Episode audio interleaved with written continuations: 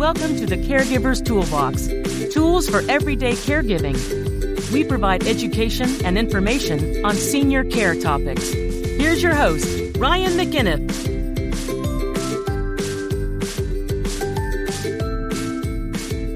Hello, everybody, and welcome to the Caregiver's Toolbox Tools for Everyday Caregiving, where we give you information and education on senior care topics. My name is Ryan McInnes. I am here with Janet. And today we are talking about, I, I definitely didn't write this headline Fun in the Sun with Mum.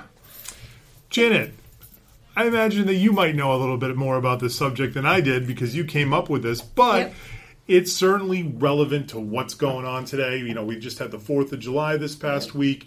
Everybody's going to cookouts. Everybody's going to the beach. Everyone wants to be outside, except for me because I'm I'm very pale and I just ignite into flames.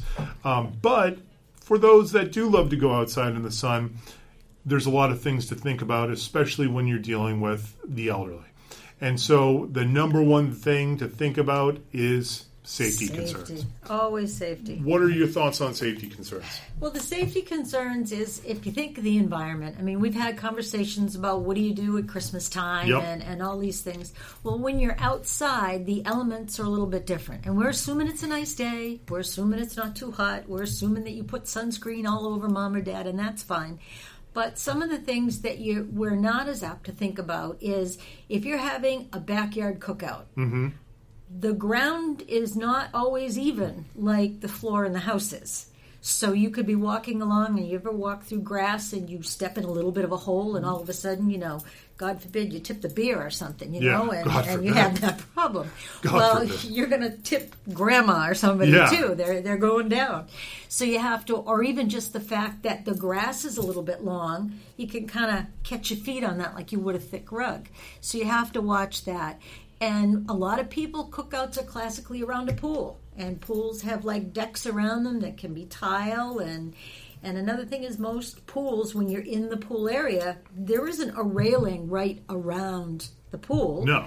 It's like you could literally walk into the pool. Absolutely. how are you going to do backflips into the pool, Janet? Exactly. And you got the kids running around and playing tag, and Yep. you watch kids zig and zag, but grandma goes to zig and instead she zags, and next thing you know, she's in the pool. Yeah. And you don't want to have that kind of a thing. No, absolutely. And plus, obviously, with pools, you're dealing with water, and water is slippery, and that's an easy way to to fall Absolutely.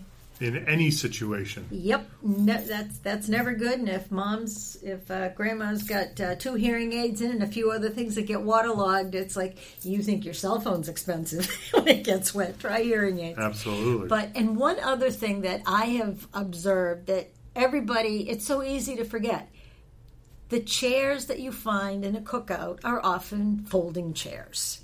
They're not the most stable. Or you go to stand up, and if you lean on one arm, the whole thing can flip. They're meant to be portable. Grandma and grandpa aren't meant to be portable like that, and they'll go flying. So you have to just think of those things. And just like when we talk about holidays and we talked about the Super Bowl, it's really good to do like a buddy system. And it's not like somebody has to stay with them all day, but somebody is with grandma or grandpa so that they're sitting in a place that's safe. They're kind of off the beaten path. And um, so you don't worry about them falling in the pool or bumping up against the grill Yep. and getting burned, things like that. And the and that's really where the, the, the safety part comes in. Um, and as far as eating, you have to watch some of the foods. Maybe there's some things they can't eat. A lot of very salty foods at cookouts. Yep. And it's not sitting down at the table like you do with the flatware and the plate and all. People are usually balancing something on one hand and the beer in the other.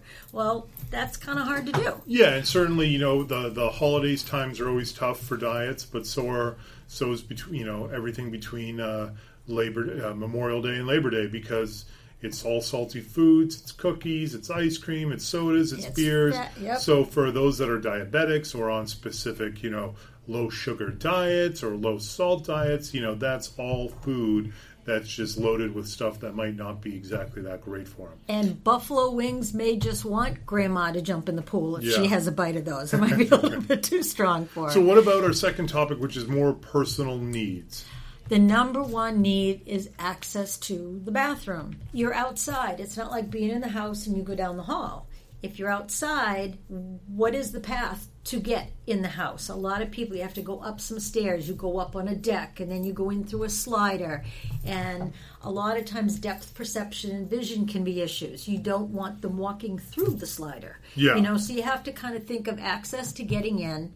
And another thing that is a consideration is when you're out in the bright sun and you go in the house to use the bathroom, you know, when you're outside and then you go in a tunnel, and how your whole perception you have to adjust to the light and the dark.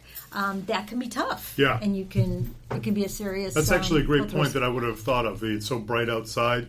You go inside and you can't see. I was just doing that today. I was on the roof of uh, the building, and it was it's all white up there. So you're getting the reflection, and then you Yep. go in the stairwell and you close the door behind you, and you can't see anything because you just went from super bright to super dark. Yep, it's like sunglasses on the Mass Pike, and then you go in a tunnel. Yep, absolutely. what am I doing? You know, um, And then and then what about um, should should you know? Listen, this is already difficult as it is. We've got all these issues. Listen, I just want to eat hot dogs, drink beer, jump in the pool, and hang out with my family. Should I even invite mom to these events? What I mean, do you think that she can handle the amount of excitement that's going on? That is the number one thing to ask. And sometime I remember I was blessed to have my great grandmother for a while, and uh, she would say, "I'm just going to sit and I'll watch you through the window." There's nothing wrong with that. I mean, someone should check in and make sure she's happy and safe and all of that. But to try and make them part of the activities, it may be too much for them. Yeah. Too much just stimulation and and just too much going on if they have hearing aids loudness can be painful and sometimes they just don't feel safe because there's too much moving around Yeah. so you got to think of what's going to make them happy because if they're anxious and you're worried neither one of you are having a good time Absolutely. so they're better off to stay in the house or maybe even go visit the other brother or sister that doesn't go to the cookout No, absolutely, and I think I think that's fair to acknowledge because a lot of what we do in this industry is guilt is involved in it. You know, it's it's. I promised mom I never was going to go into um, take her to a nursing home, so we're looking at either private home care or assisted living. I promised mom this. I promised dad that, and you feel guilty to to let leave mom or dad out of an event when they're probably they may not even be interested in, in the first place but you feel guilty because you know that's what your instincts and your intuition tell you to do is that you know the more the merrier kind of scenario Yep. but that's you know and and and that might be just a 15 20 minute uh, uh, hello and goodbye you know just uh, Yep. you know they grace their the, the party with their presence for 20 minutes to half an hour and then I'm out of here. Have a nice life, and I'll see you on the next one. You know, Yeah. especially when you have a you, you know a lot of families might have cookouts every weekend or every other weekend. So Yep. you know there can be a lot going on. So you don't have to feel bad or guilty about you know saying, "Okay, mom, it's okay. You can sit this one out, and we'll get you on the next one." You know, it's not a problem. Yeah, I mean, maybe they loved it 50 years ago, Yeah. but maybe it was just a night. You know, they were in control. They could do what they wanted. They don't want to be a burden to you either. Excellent. Um, excellent. Well, then we'll leave it with that. Hopefully, that will give you some ideas with uh, fun in the what is it? Fun, in, the, sun, with, mom. Mom. And we will we'll leave it from there. That was a long day. I read that. Thank, thank you for listening to Caregivers Toolbox Tools for Everyday Caregiving. My name is Ryan McIntyre. I'm here with Janet, and we will catch you. Give us those stars, give us those reviews, those likes. Be nice to us. Um, give us good ratings on iTunes and Google or whatever it is.